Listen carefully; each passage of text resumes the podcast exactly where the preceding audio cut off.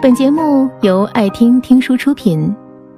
如果你想第一时间收听我们的最新节目，请关注微信公众号“爱听听书”，回复“六六六”免费领取小宠物。刚到北京的时候，燕子住在北七家，上班的路径是公交、地铁、公交，每天路上单程用时两小时。为了能多睡会儿。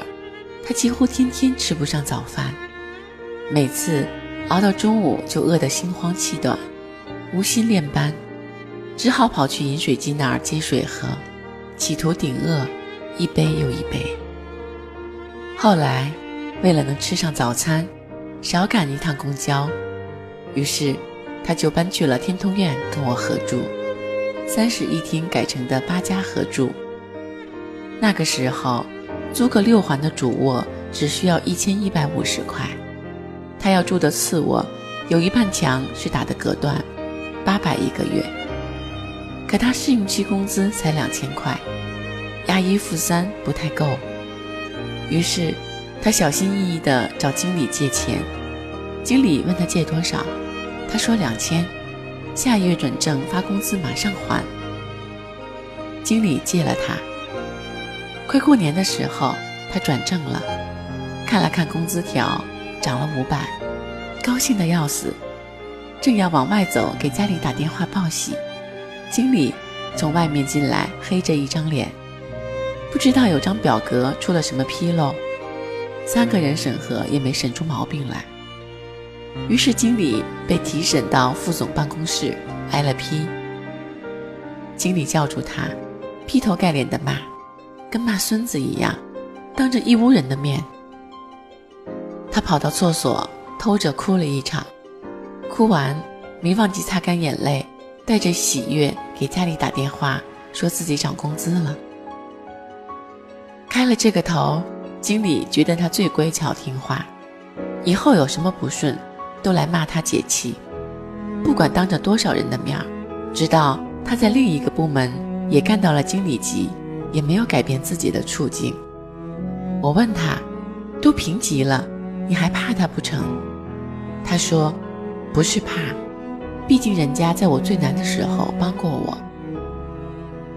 那些后来看上去挺无所谓的人，你根本搞不清楚，他到底是因为想不通，还是因为想通了。”无良寿经理说：“人于浮世，独来独往。”独生独死，苦乐自当，无有代者。奋斗的路上，其实我们每个人都在独行，悲欢不通，天地为炉。这个故事里的女主角，是一个在公司招人烦，见单子就抢，吃相难看，每次都第一个赶着给上司点赞，极尽献媚，很爱表现的女孩。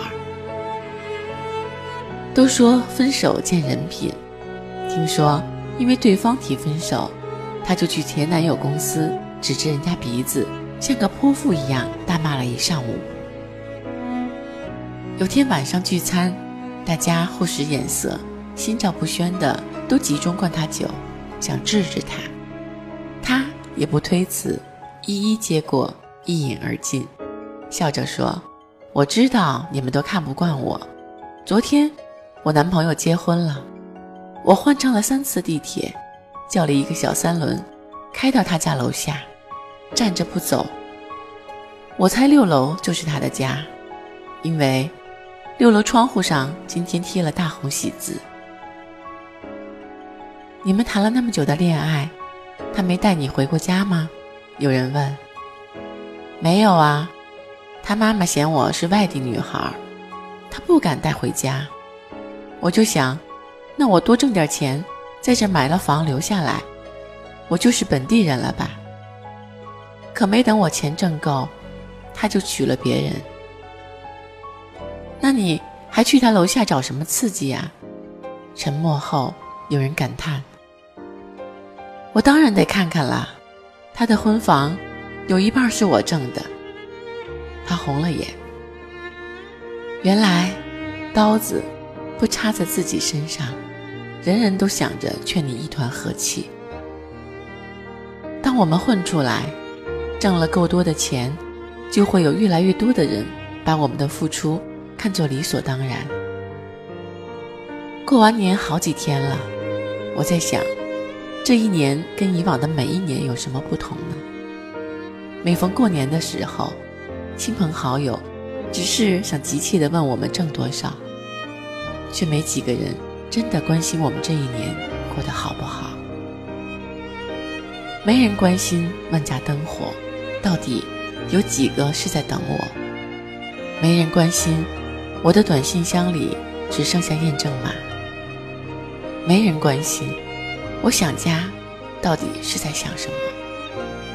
没人关心，如果不是为了钱，没人愿意远走他乡。迪安说：“人都会经历这样的，人都会经历这样的阶段。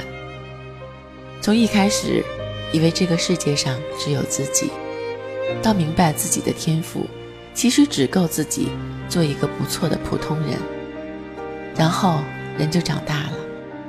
这些年，我们一直在努力做一个还不错的普通人，而普通的一生，本就是天底下最难的事。所以，希望那个曾经气势如虹的少年，最后没让你失望。本节目到此就结束了，感谢各位的收听和陪伴，更多精彩内容。请关注微信公众号“爱听听书”，回复“六六六”免费领取小宠物。也欢迎你收听今晚的其他栏目。我们明晚见，晚安。